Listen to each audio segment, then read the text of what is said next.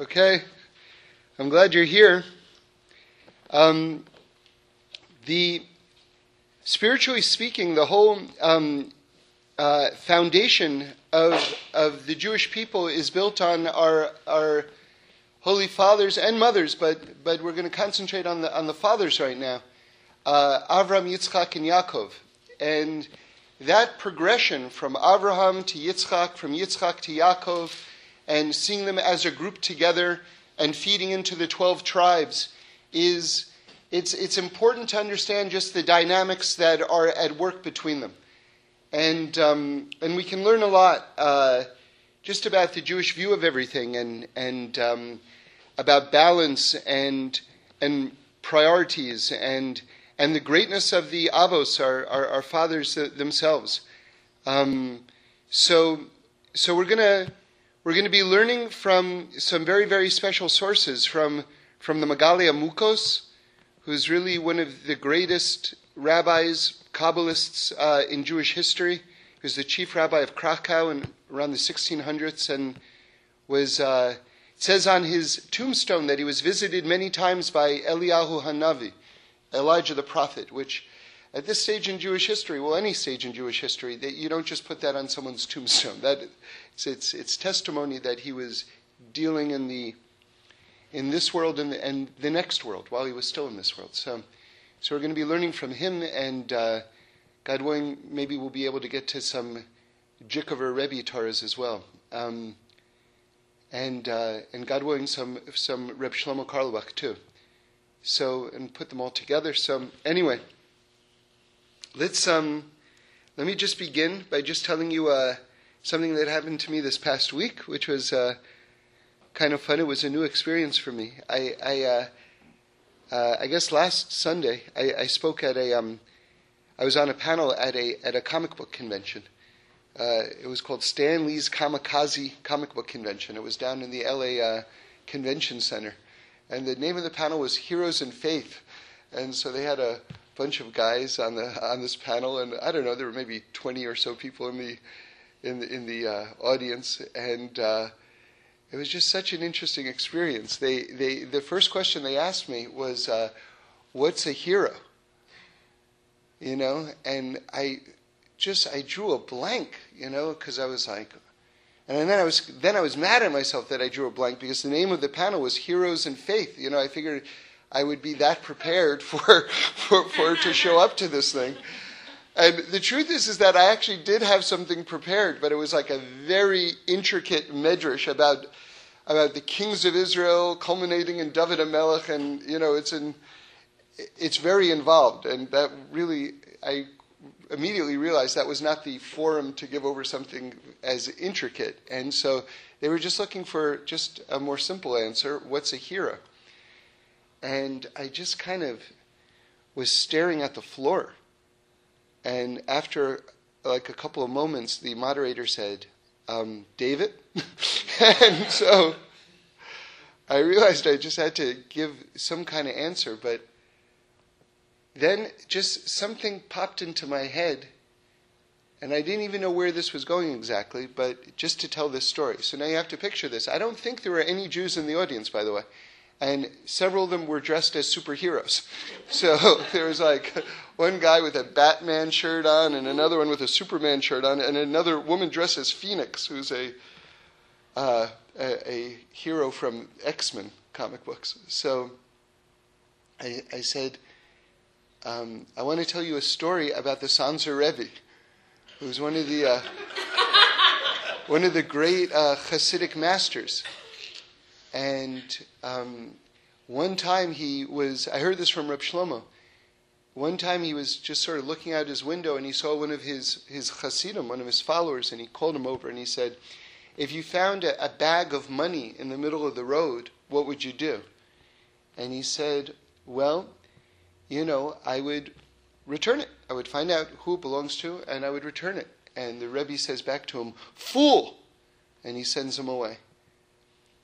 And then he calls someone else over and he poses the same question to him. If you found a bag of money in the middle of the road, what would you do? And he says, Rebbe, I'm, I'm ashamed to tell you, but, you know, times are very tough for me right now, and if I didn't see that anyone was looking. I, I think that maybe I would keep it. And the Rebbe said, Wicked! And he sent him away. And then he called someone else over and he said, What would you do? And the man says, Well, Rebbe, I, I, would, I would like to think that I would do the right thing and to return the money. That's what I would want to do. But I also have a Yetzer Hara, I also have a negative inclination, and so I don't necessarily know what I would do in that moment, but I would hope to do the right thing. And he said, That's the right answer. And so I said that a hero is someone who's put into a particular situation and is able to do the right thing. And they started applauding. It was, I think, the only answer, the whole panel, where they just broke out in spontaneous applause. And it's amazing that it's sort of like here, like I say, I don't, you know, I don't know for sure, but I don't think there was anyone Jewish there. They were all dressed as superheroes, or many were. And but they heard a story, you know, from the Sanzer Rebbe, and it just it's something something happened, you know. So really, it was a it was a really special moment for me, anyway. Um, so, so like I said, I want to talk about Avram, Yitzchak, and Yaakov, and and we're going to start right now. We're in Parshas Vayetze. We're going to start with Yaakov, and. Um, and we'll, we'll pick up his life at this point where he's leaving home and his brother has threatened to kill him and he's completely on his own. He's been robbed by Esav, his brother's son, who was really sent to kill him, but just robs him blind, takes everything from him instead because Jacob, Yaakov explains to him that a, a poor man is likened unto a dead man. And so this way, his nephew, who I guess didn't want to kill him on some level, but also wanted to do his father's will, Esav's will, thought that this was a good compromise. So he, so he left him with nothing. So now he's walking around with nothing and being sent to his family far away to um, to find a wife to to rebegin to to start his life over again. And he's um, he's I think 69, no 68, 67, something like that at this point in his life. Okay, he's going to live much longer, but nonetheless, he's well into his life at this point.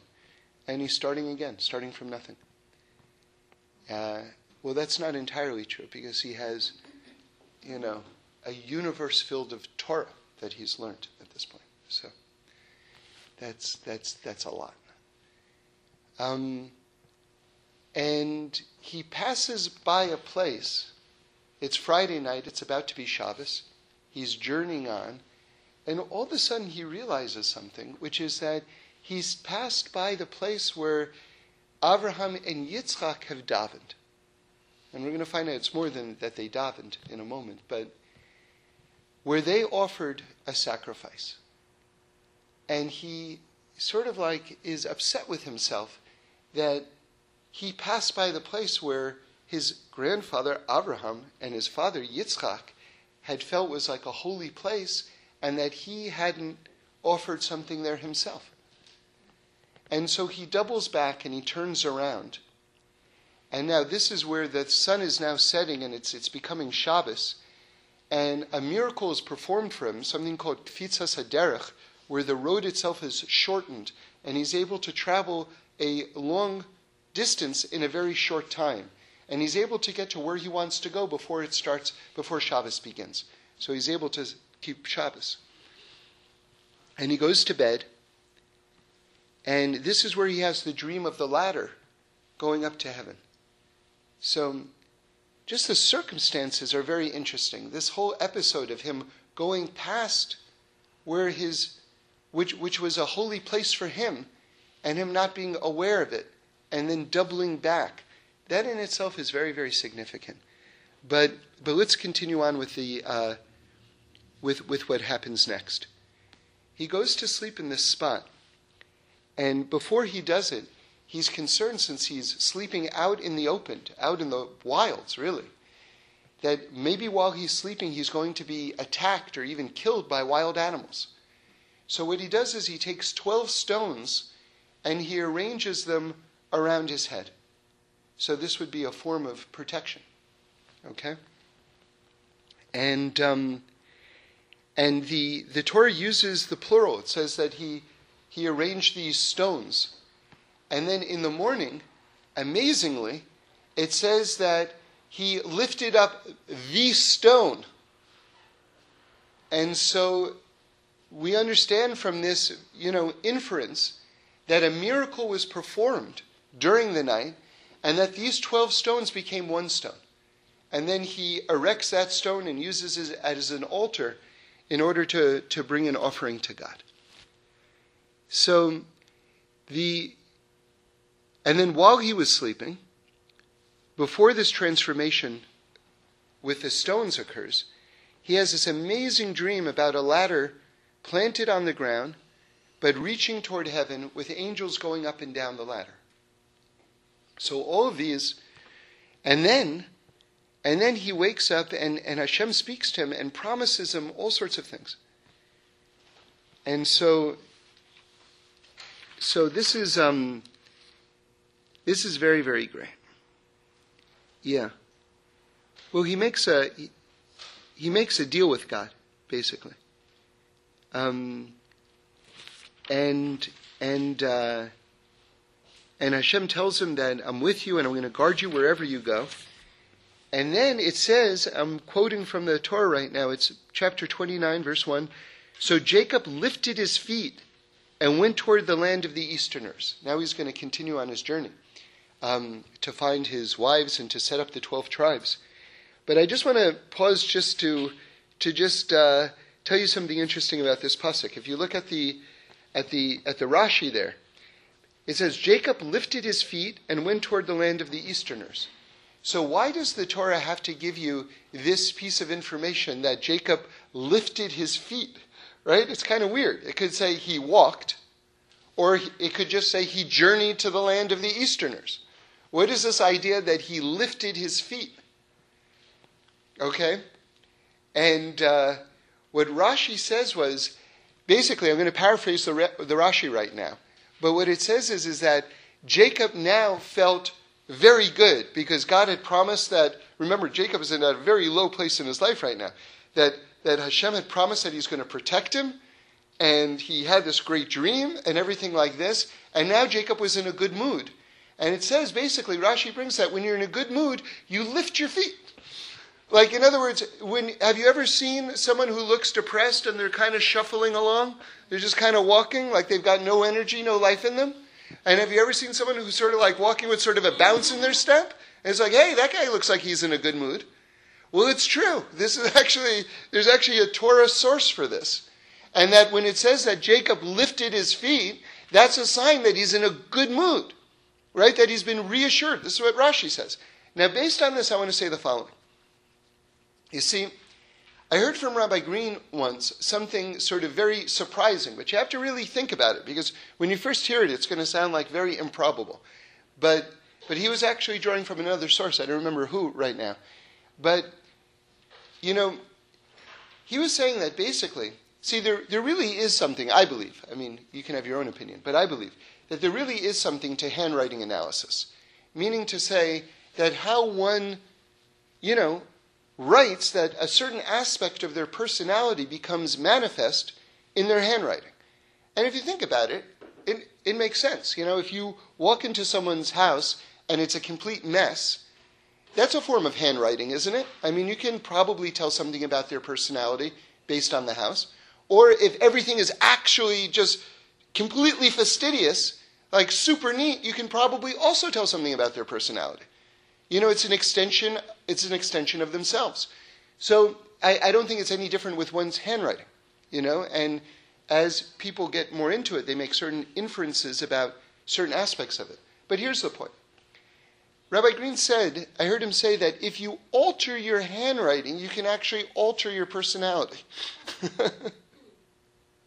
that if you And, and I've tried at different points to write more neatly, and it takes a lot of effort. Like, like this is why I think that there really is something to this thought. Because it takes so much effort, and I'm using so many different parts of my brain, or it feels like I am anyway, when I'm trying to write neatly or more correctly, that I do feel as though there's something going on, okay? So the reason why I tell you this is to get back to Jacob walking with a bounce in his step. Because I think that there's probably something to reverse engineering a good mood. In other words, like, if it's indicative of a good mood to sort of like walk with some sort of life to you, to lift your feet as you're walking, to lift your heels. Remember, Jacob means Yud Ekev. That's how you spell Jacob. Yud is the highest point, Ekev is the heel. So the idea that he's lifting his heels, that's really he's lifting the essence of himself.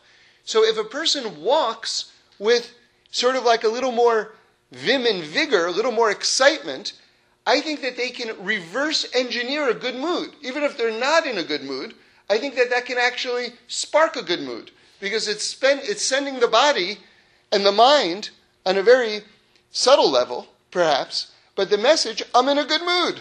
And then the mind catches up with the body. Oh, I guess we're in a good mood now. You know? So, anyway, try it out. I think there's something to this. So, anyway, let's go back to this moment where, where Jacob lies down and with the 12 stones. Now, there's something really unbelievable that uh, it's just so deep that the Megale Amukos says. Now, remember, there's 12 stones here. And remember, Jacob is the culmination of the spiritual line of Abraham and Yitzchak. Now, now what, what Jacob, what Yaakov is going to do is extraordinary. He's going to take the path of Abraham, which is chesed. This means kindness and he's going to take the path of his father, Yitzchak, which is Gvura, which is really like, which is something that is closer to formation. It's, it's, it's putting boundaries on something. In other words, it's not just discipline, or it's not just strictness, or something like this. It's the idea to actually take something and to shape it.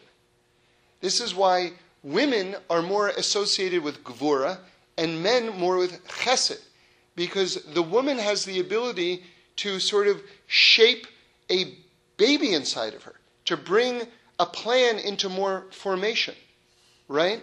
So, but to reconcile these two opposing sort of spiritual energies, which seem to be going in opposite directions, takes a, a great master. And so Yaakov becomes Tiferet, which is beauty, which is also associated with truth, which is the ability to reconcile and harness these two polar sides of the spectrum and to bring it into a harmonious place in the middle. So this is Tiferet, okay? Now, look at how this is manifest, says the Megale Amukos, with the 12 stones. So, so listen to this. Remember, the 12 stones, the 12 stones that he arranges around his head become one stone. All right? Now listen to this. The Megale Amuko says, let's count the words. Shema Yisrael Hashem Elokeinu Hashem Echad. That's six stones. Right? That's six words correlating with six stones. Baruch, Shem, Kavod, Malchuso, Leolam, Va'ed. This is the next passage. Blessed is Hashem, whose glorious name is forever and ever. And of course, the first passage, the Shema, is talking about the oneness of God. So if you add those two up, it becomes 12. These 12 words correlate with these 12 stones. And what it's talking about is the unity of heaven and earth.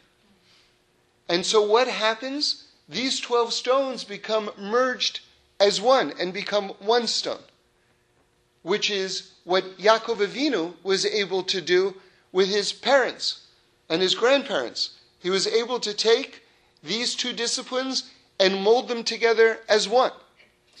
This is bless you. This is an awesome, that's an awesome teaching. That's a heavenly teaching. Now, he goes further. And he says that if you look, it's on the beginning of Vayetze, in the Stone Chumash, it's on page 144. You see something also amazing. You see in the third line there, the second word, it says Vayishkav. That word Vayishkav, which means to lay down. So it says that in the English it says he took the stones of the place which he arranged around his head. Okay, we just talked about that. And now it says, and he lay down in that place. So that verb, and he lay down, Vayishkav, if you look at this word, the Megaleh Amuko says that you can divide it into two parts. Okay? Vayesh, that's the first three letters. Vayesh means, and there is. Yeah, yesh means I have or there is, right? And the second part is chav vez, which is 22. Gematria 22. Chav is 20, vez is 2. So, and there is 22.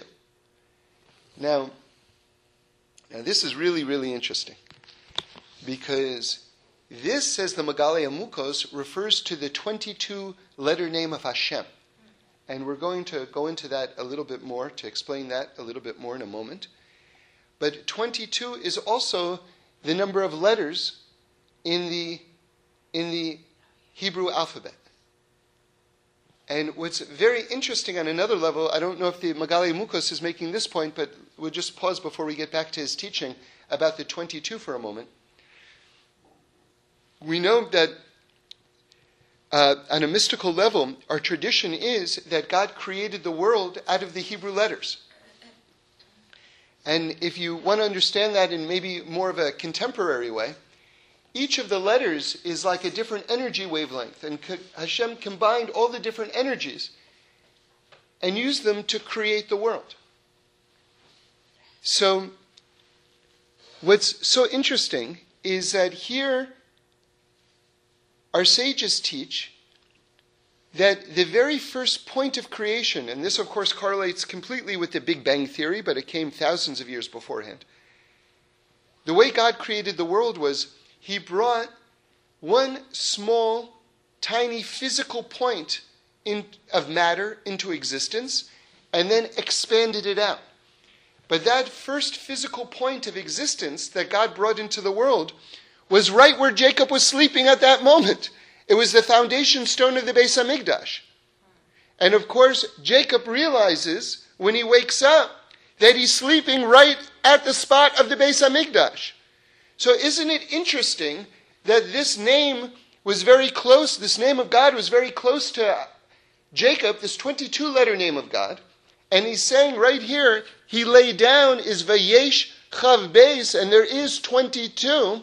The 22 letters that Hashem created the world with, in this spot where the first physical point of existence came into existence. That in itself is a, a remarkable correlation. That's, that's, that's amazing. Now, now listen to this. Let's learn a little bit more about this 22 letter name of Hashem. And I don't know that much about it, honestly, but I can tell you a couple of things. So, if you go into the Art Scroll Siddur here, there's a special prayer, and it, it's what we say during Birkas Kohanim.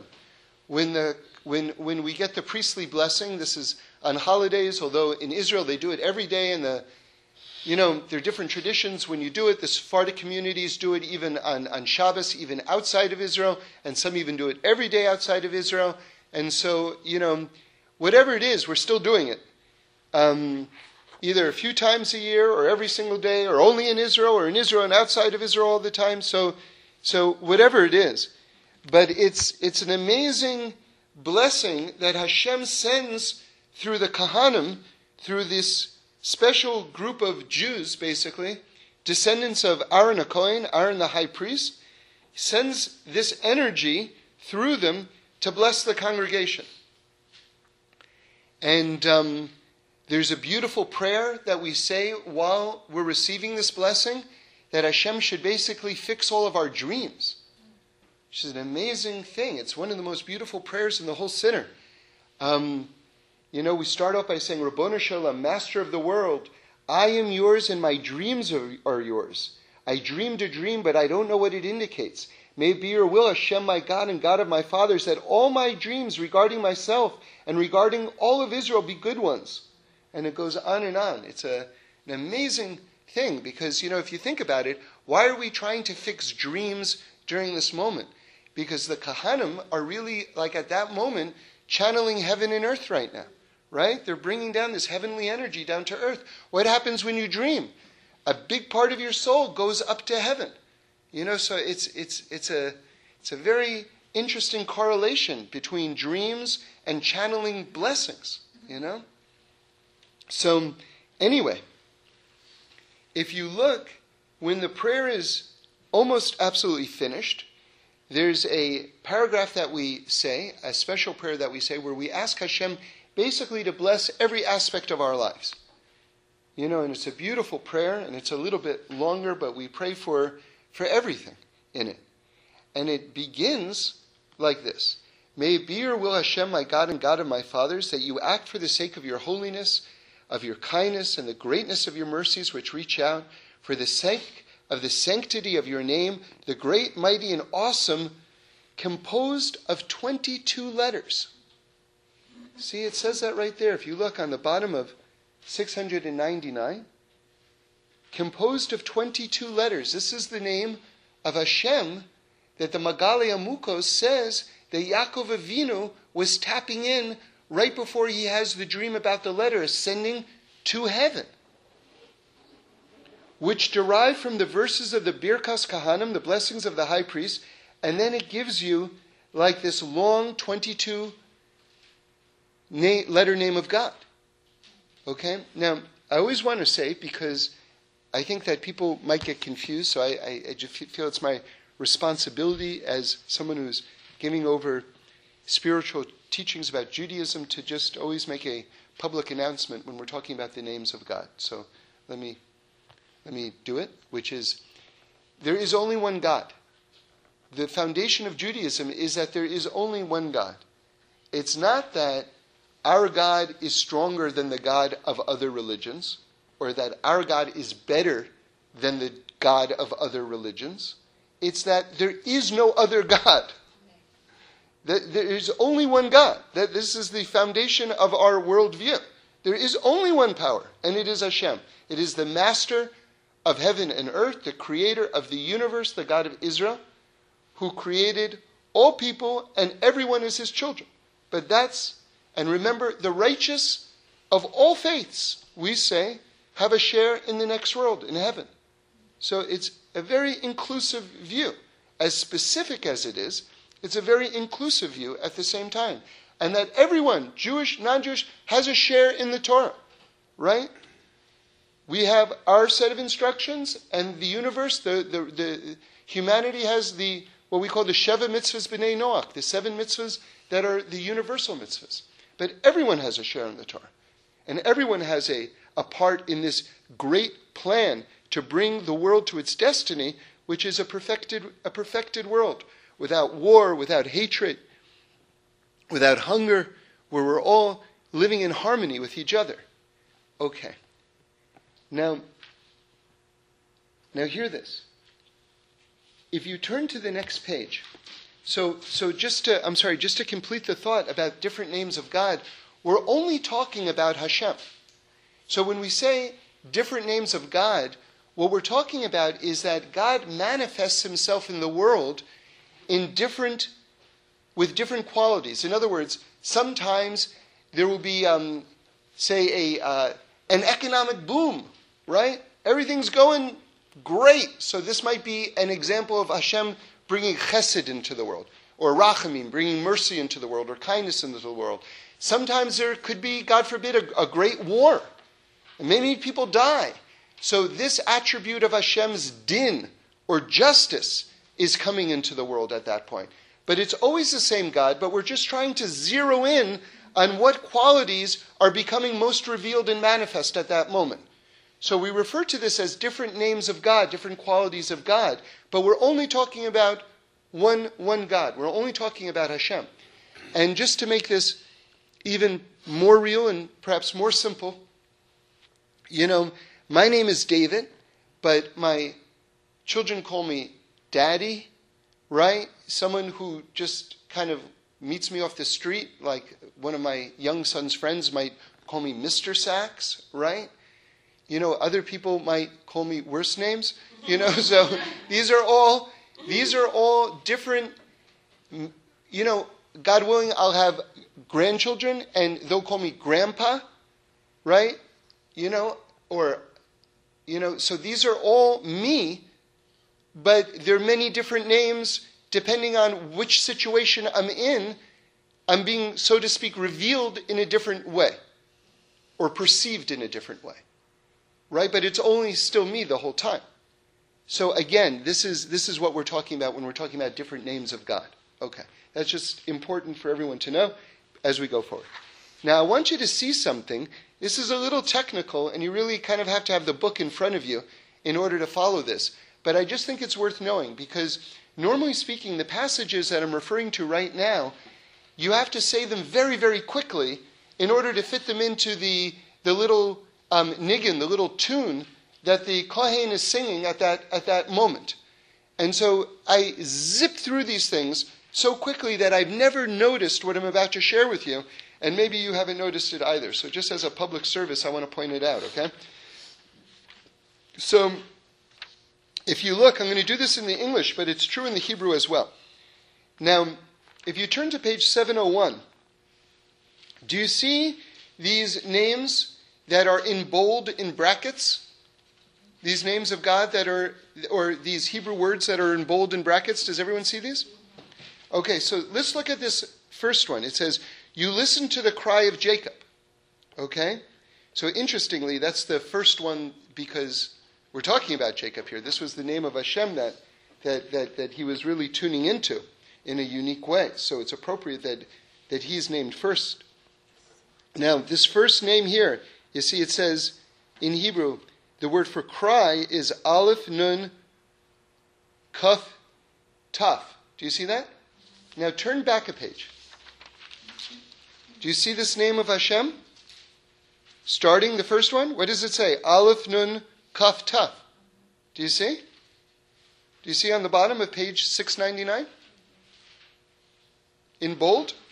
In Hebrew? Aleph Nun Kaf Taf. Do you see that? Now turn the page. On 701, the first Hebrew word there, the bold and the black. Do you see Aleph Nun Kaf Taf? Yes. You see, what they're doing is they're taking, they're taking this name of Hashem and they're finding words which correlate with it and including them into the prayer, weaving them into the prayer.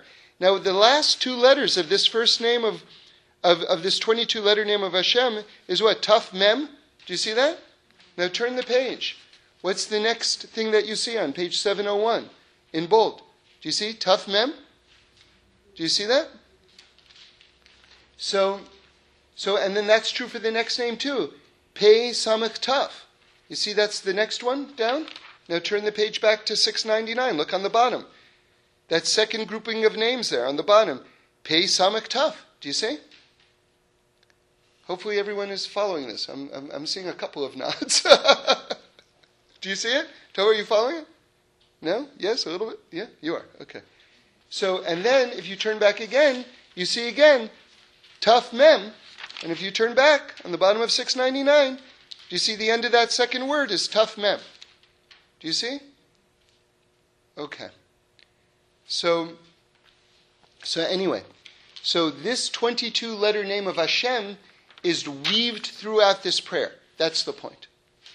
Okay? And this is uh, just very interesting because how many times do you hear people talking about the 22 name of, letter name of God?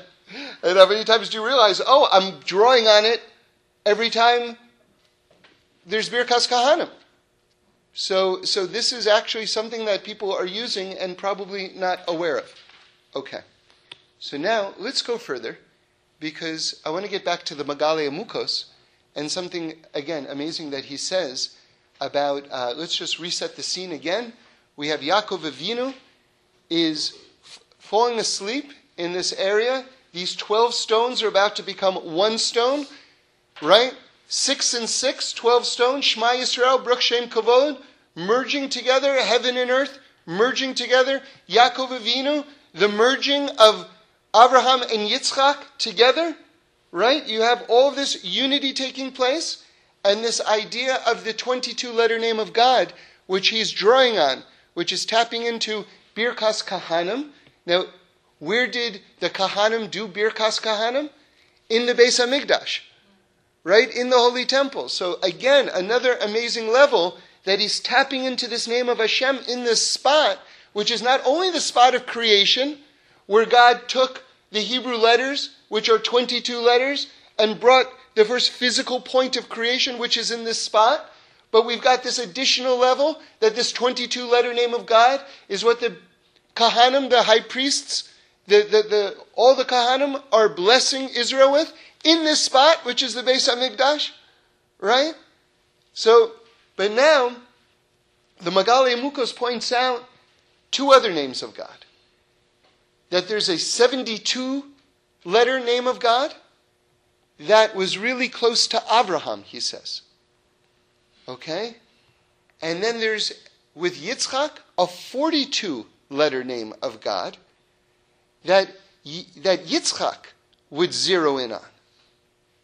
All right? Again, only one God, but each had a different path, and we're zeroing in on how to connect with the one true God, you know, in the, in, in, in the, in the path that, that, that was customized for their soul.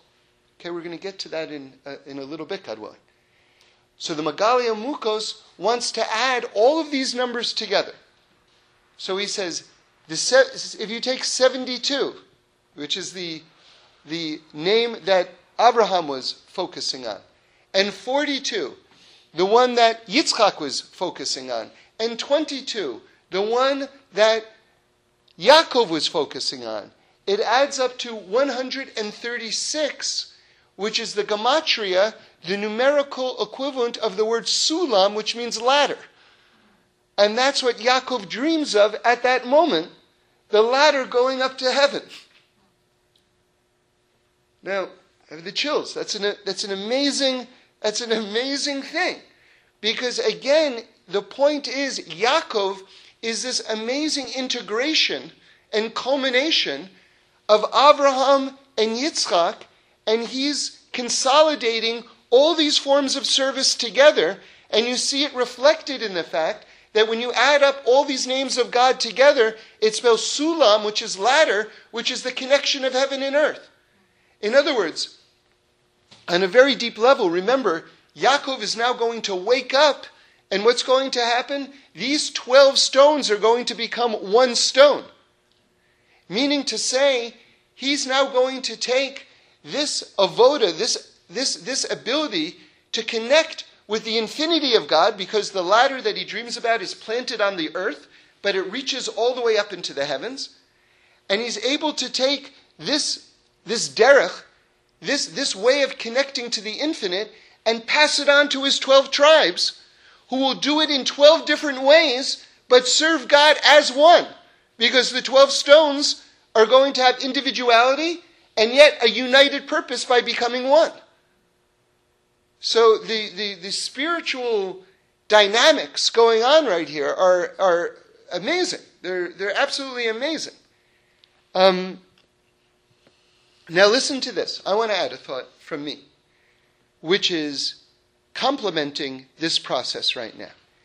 Because as much as, as all this is true, I want to go back a step and, and add one more thing.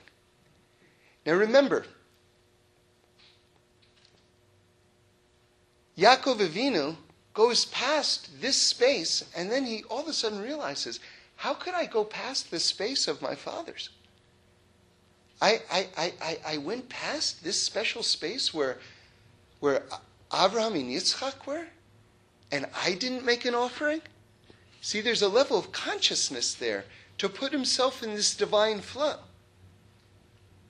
And so he returns and he comes back. Now, let's go a little deeper now. What happened in this very spot? This is where the Akedas Yitzchak took place. This is where Abraham bound Yitzchak.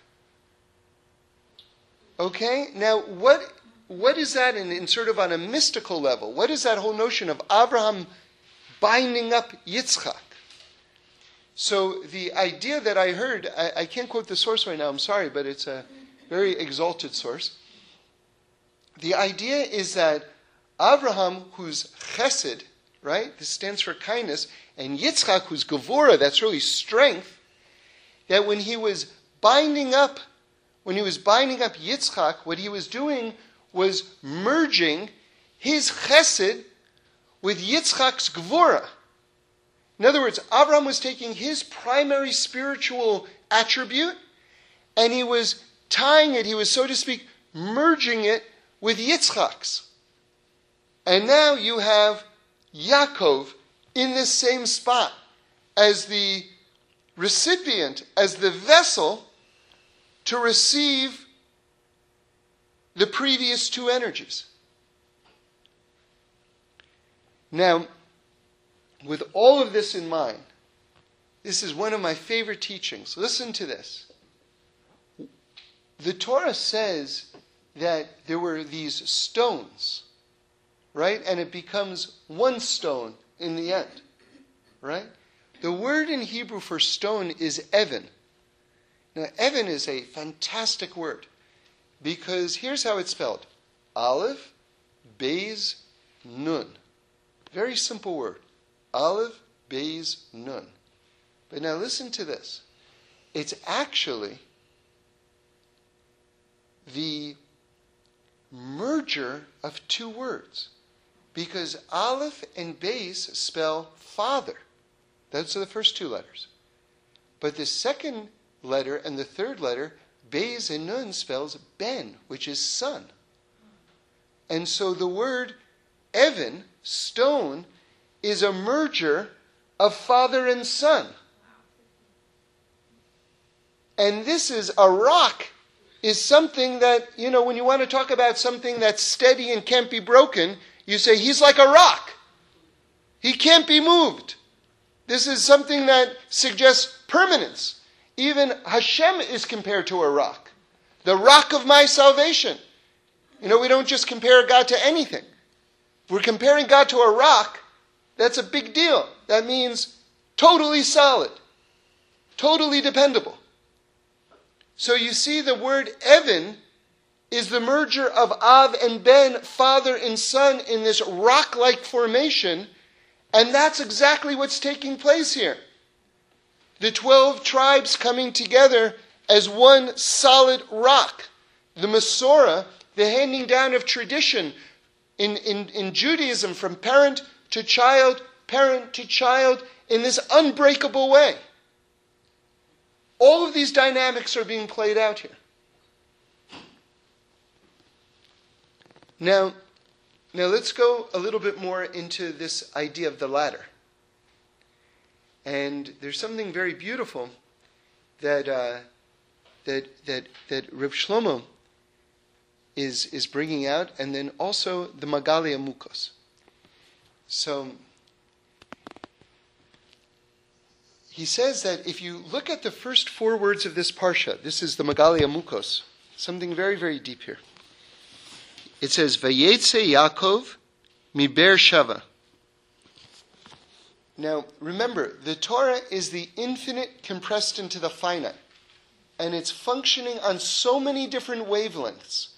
And just our greatest, our greatest people who have refined themselves so that their, their soul is really basically totally in tune with the more infinite levels of the Torah. They can see these things and they can derive, bless you, and they can derive very real teachings, very concrete teachings from them. So listen to this. It's a very mystical thought, but it's, it's, it's, it's beautiful. If you look at the last letter of these four words that the Parsha begins with. It's Aleph, Beis, Resh, Ayin, which spells out the word Arba, which means four. And the Megaleh Amuko says that there, from this you see, or this is an illustration anyway, that there are four angels that accompany a person always. And because here is Yaakov, he's leaving Beersheba, he's on his own. You think maybe he's all alone. And yet you see, even in this moment where maybe it looks like he's all alone, it's hinting at and it's telling you that no, there's these four angels that are surrounding him and protecting him. Now, I had learned that uh, Friday morning, and then Friday evening at dinner, uh, one of my favorite teachers and friends uh, from Yerushalayim, uh, Rabbi Gedalia Gerfein, was there, and he he just independently said um, this teaching, and I was sort of amazed that the, the, that he was saying it the same day that I had just seen this about the Arba and the four angels. And so he said that the the Sfas Emes is talking about Gemara, and he says that Gemara is actually so how do you spell Gemara? It's Gimel, Mem, Resh, Aleph. That's Gemara. Gemara means Talmud. It's the oral law. And We're going to get more into that in a, in a bit. So that's the Talmud, the Gemara. So, so the Sfas Emes says, what is, it's, it's actually an acronym. What does Gemara stand for? The Gimel stands for uh, Gavriel. It stands for the four angels. Gavriel, the Mem, uh, Michael, the Resh, Raphael, and the Aleph, Ariel, Uriel. So, so these are, this is, uh, it was funny to hear that teaching just coming off of this teaching, you know? But anyway, let's go further. So the Megaleh Amuko says that this ladder represents a human being, and that the angels going up and down the ladder are these angels that surround a person. And that there are really two aspects of a person's soul. There's the, now you know, there's five parts to the soul. There's the nephesh, which is really that thing which is animating the life force of a person. It's keeping the heart beating, the blood pumping, this, this type of thing, okay? The lungs inflating. That's, that's the nefesh. Then you have the ruach, then you have the neshama, but then there are two aspects of the soul which are actually outside of a person. It's all one soul, but it's outside your body the chaya and the yechida. Okay, and this extends all the way up to the kisei hakavod, up to the throne of glory. And just one thing that you should know from this is that, you know, a, a beautiful way to look at another person is to understand that they don't end at the top of their head that every single person, really because your life force extends all the way up to the throne of glory in heaven, that every single person is a giant, you know, no matter who they are. Just the fact that they're up and they're walking, they're, everyone's a giant, really. And to sort of relate to another person in that way, you'll, you'll find that you'll be according them more dignity and respect, you know, if you look at them that way. So, so now, based on this idea that the bottom of the ladder is planted on the earth and the top of the ladder is in the sky, the Megaleh Amukos wants to say that there are two aspects to a person's soul. That there's the aspect which is really in their body, which is more sort of keeping their physicality going. But then there's this aspect to the soul which is actually able to grasp very divine and majestic and heavenly things. Right? So, so this is the, the, this is the upper part of the ladder, the part of the ladder that's in the heavens. Now, with this in mind, I want to transition to a thought from Reb Shlomo, but building on this idea. So, you should know that the second volume of Even Shlomo, the Torah commentary of Rabbi Shlomo Carlebach, just came out. And it's on these parshas now, starting with this week's parsha Vayetze, and you can get this book um, from Urim Publications. Um, and I definitely recommend it, and uh, it's very great. It was put together by Rabbi Shlomo Katz, and I had the privilege of, of working on it as well. And um, anyway, uh, so drawing on one of the Torahs here in Vayetze, Rabbi Shlomo says the following, and I'm paraphrasing, but but the idea that every single person is so special, and you can walk up to a person and say, "You're the best," and you can walk up to another person and say, "You're the best," right? And you're not contradicting yourself, because each person has a very unique quality to them. And they are really the, the culmination of that particular attribute. And so, what does it mean when a person like really loves someone? They are sort of zeroing in on that attribute that that person has, and they're recognizing it and they're responding to it. So that's so when a person, you know, when a person feels loved, oftentimes they really feel loved when they, when they feel intuitively that the other person is noticing that special quality that's unique to them. You know? And so if you want to love someone better, try to locate that aspect of them that you really feel is their uniqueness and really embrace that part of them. And I think that then they're really going to feel loved. You know? A lot of times people will say, you know how I can love you more? If you, and they zero in on the other aspects of them. and they say, if you change this and you change that, then I'll love you more. But, you know, that, that I think is perhaps a later stage. First, maybe zero in on what's their unique quality. Because that will be almost like, you know, have you ever seen this done where you take um, metal shavings and then you take a magnet and you hold it up a distance and all the shavings stand up, right? If you are able to tune into that special quality that's unique to that person, it's like they're going to feel, you know, their metal shavings are going to stand up, you know, meaning to say they're going to respond. They will respond, you know? And uh,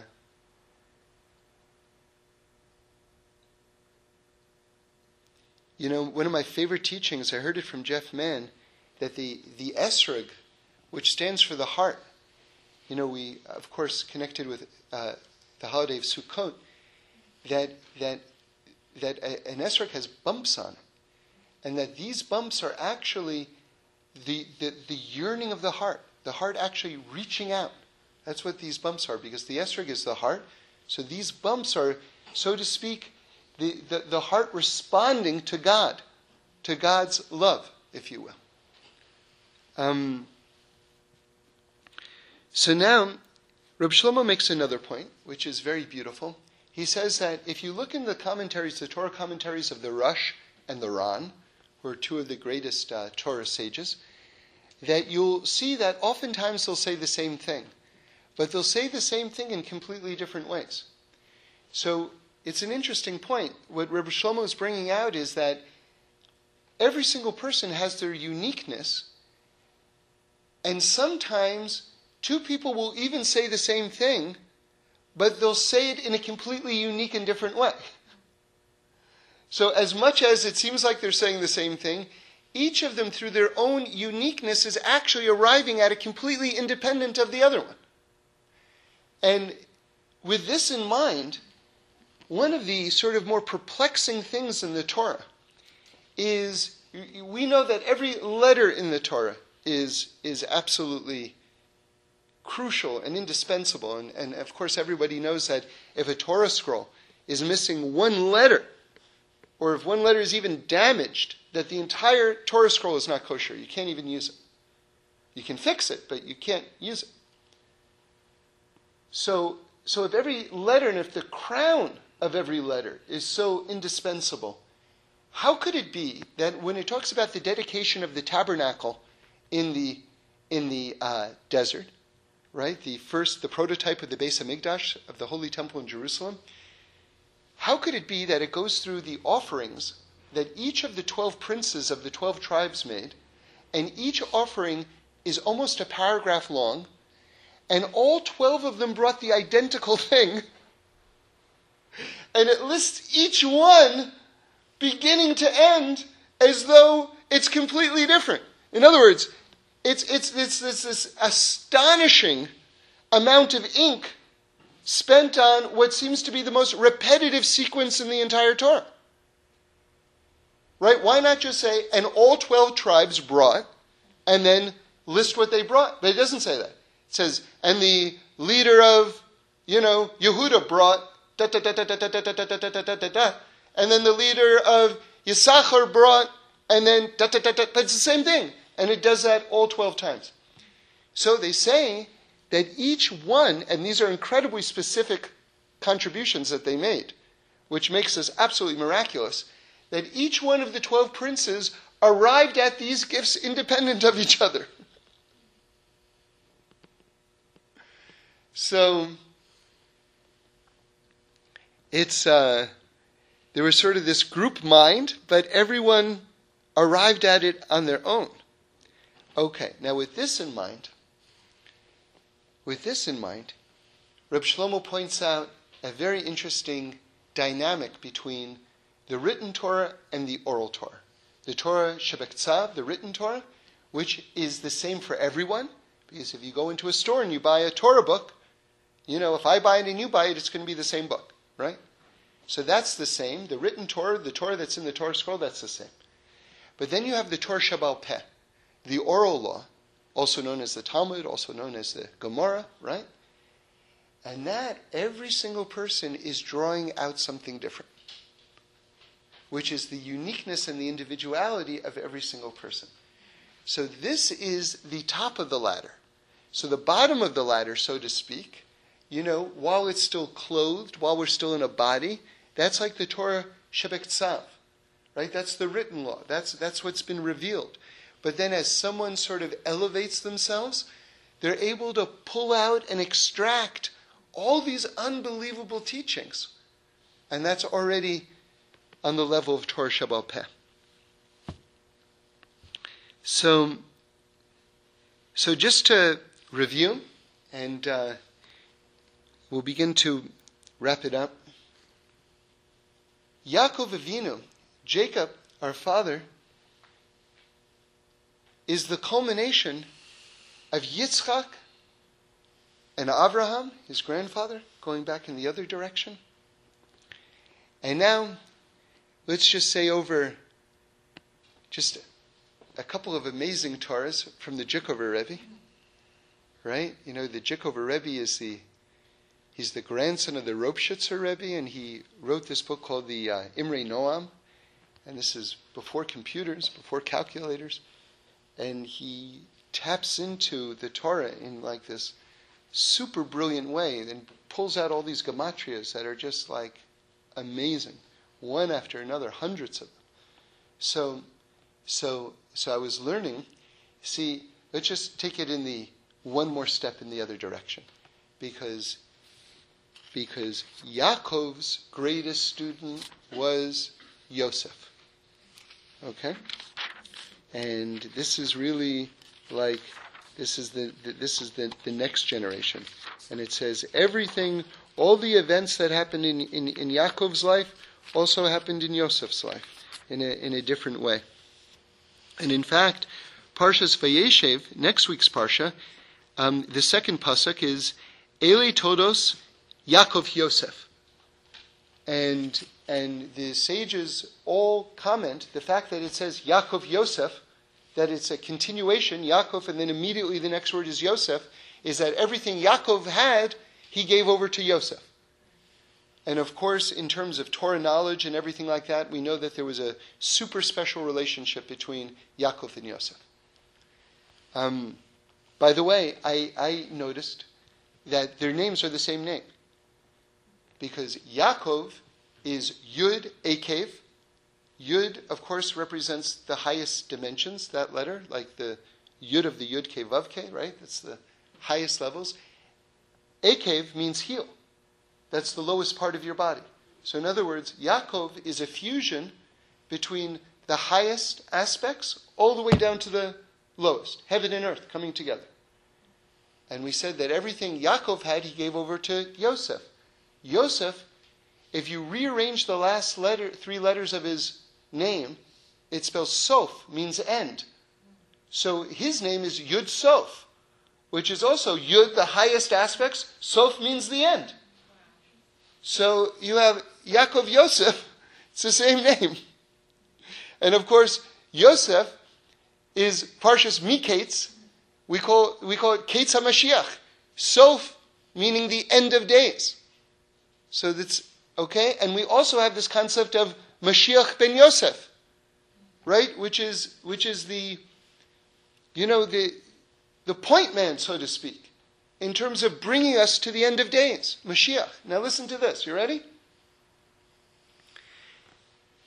Yaakov in Gematria Melui.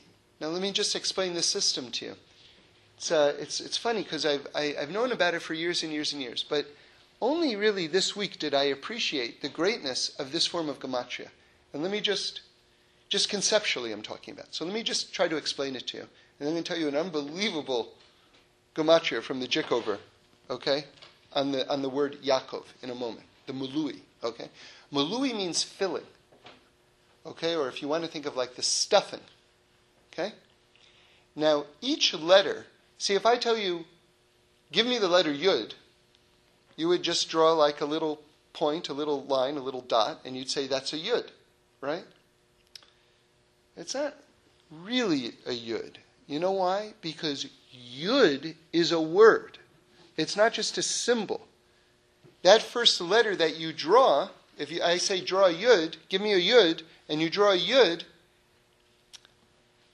that's not that that's just the sign of a yud. Yud is actually a word. Yud vav dalet. That spells yud. Okay? So if you want to actually spell out a word to derive what the numerical equivalent of the word is, you would actually have to spell out the word yud. Not just give me the symbol or the first le- letter. Do you understand? And you'd have to do that with every letter. You'd have to spell out the name of each of the letters. And then you can tell me the numerical equivalent of the whole thing. Now, let's go back to the word yud. So now we have a very interesting dynamic. When you write the letter yud, you're just writing the outside, the visible aspect of it. But there's the stuffing, the malui, the inside of it, which I'm not seeing. The invisible aspect of it, or even if you want to say the soul of it, perhaps. That might be taking it too far, but nonetheless, the inside of it, right? I don't want to just see the superficial quality of it that you just write down on a page. I want to know what's the inside of it. Okay, so now there's a form of gematria where you, when you take a word, you spell out the name of each letter, and then you only take the inside part of it.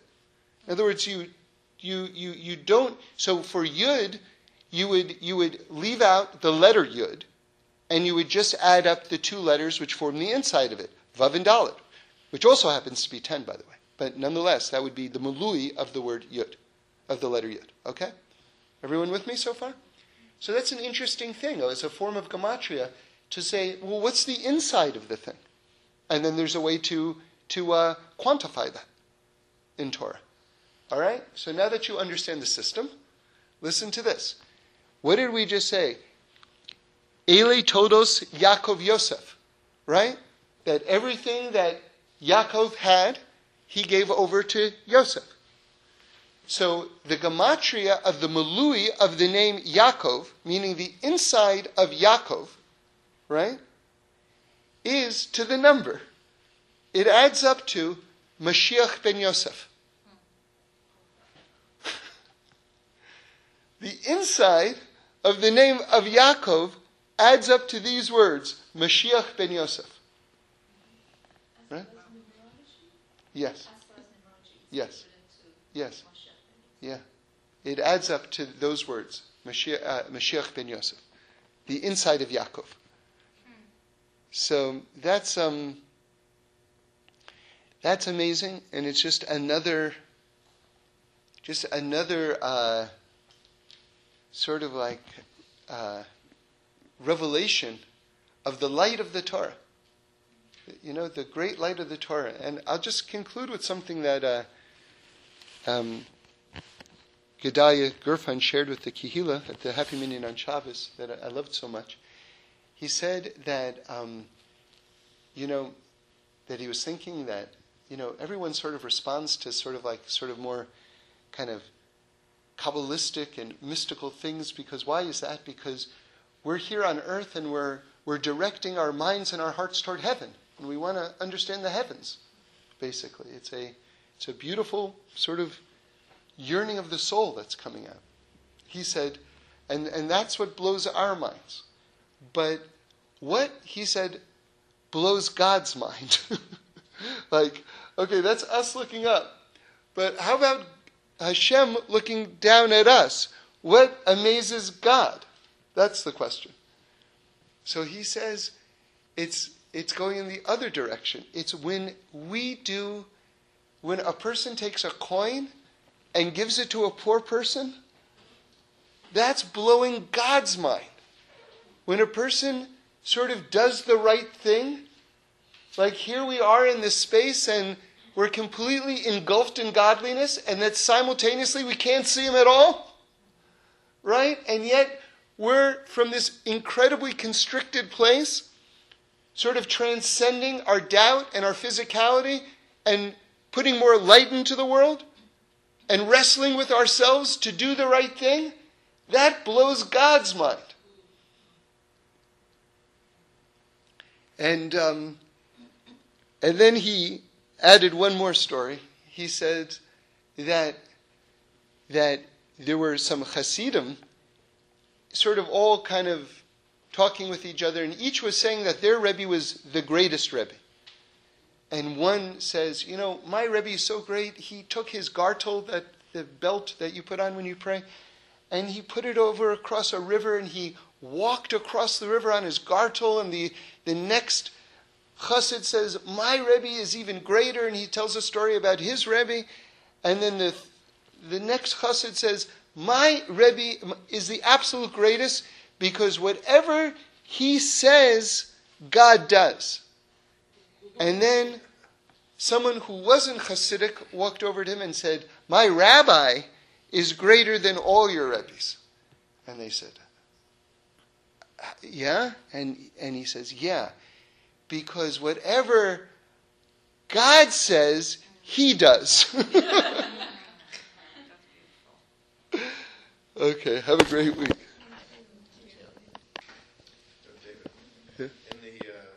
Just David's plenty of plenty enough.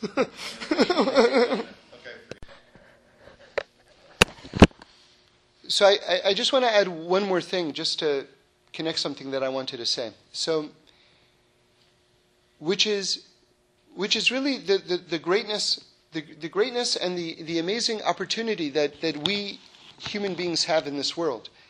And this is sometimes maybe a challenging thing for people who are especially growing up in, in contemporary culture, which is um, America stresses two things um, simultaneously individuality and also um, uh, as long as you're not hurting me, you can do whatever you like.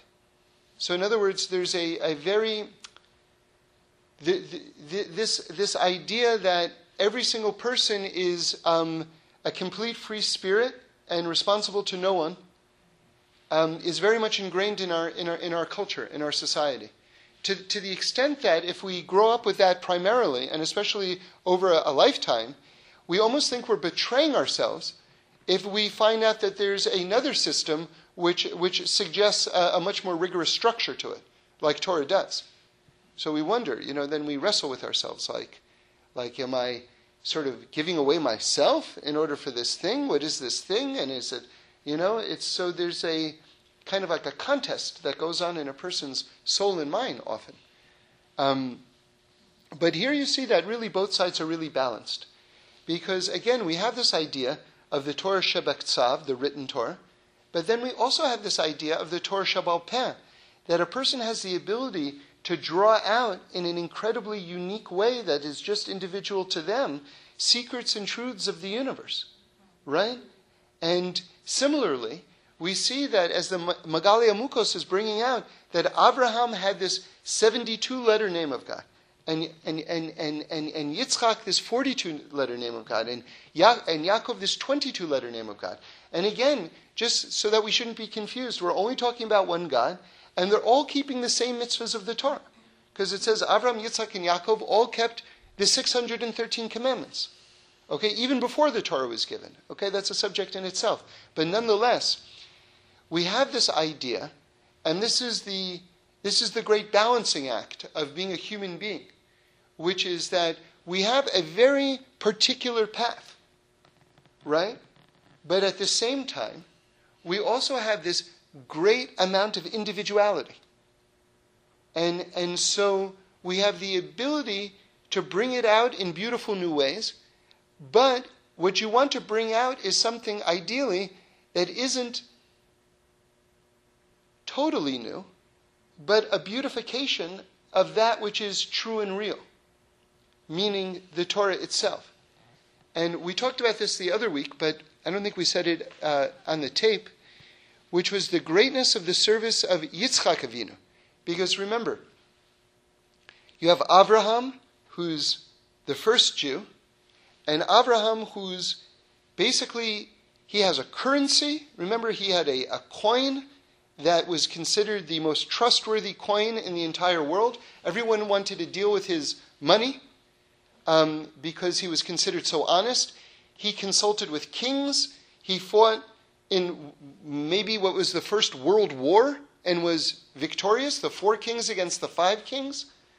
So Abraham, and he was this great monotheist, and you know, he was thrown into a furnace and survived. I mean, what, what I'm trying to tell you is on some level, it would be very hard to have that as a father. you know? I mean, if you just want to talk about family dynamics right now, you know, you have a father who's like maybe the greatest person that ever lived, and now you have to be the son to that father.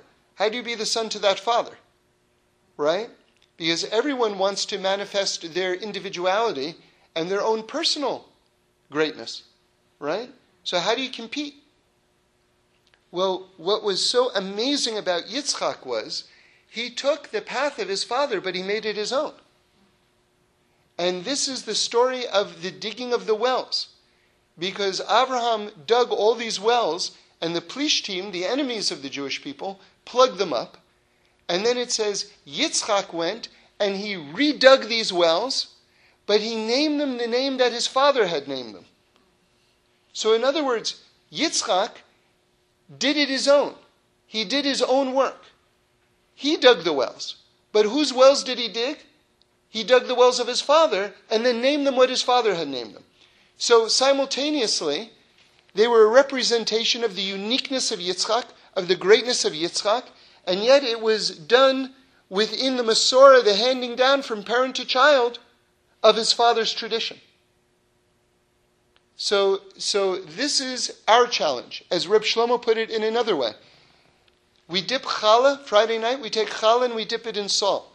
So challah is only good if it's fresh, right? Bread, you want bread to be fresh, but salt is a preservative. Salt keeps something old. So you take the new and you dip it in the old, and that's the Torah way, right? And I heard Rabbi Green say one time, you know, everyone wants to. Well, people feel very good when they have what's called a chiddush in Torah, meaning a new insight in Torah. But I heard Rabbi Green say, you don't want it to be so new that God never heard it. Because if God didn't hear it, then you know, you know, that's probably wrong. Then you know what I mean? Like we don't like to say that in America. No, that's actually wrong. But it would be wrong. So in other words, there's a lot of there's a broad expanse. I, I gave a talk, if you ever want to hear it, called Creativity versus Truth. There's a broad opportunity to be creative, but at a certain point, you want to make sure that it's still true. Right? Because, and ideally it's both. That's what we strive for. That's this idea of Or Chadash al Zion Ta'ir, that a new light will come out of Zion, of Zion right? And Rabbi Wolfson says, don't say a new light, but a light of newness. That we should all be alive, a light of newness. But at the same time, you want it still to be the light that, that God Himself sort of designed. Okay. I don't know if that answered your question. Yeah, but yeah, yeah, yeah.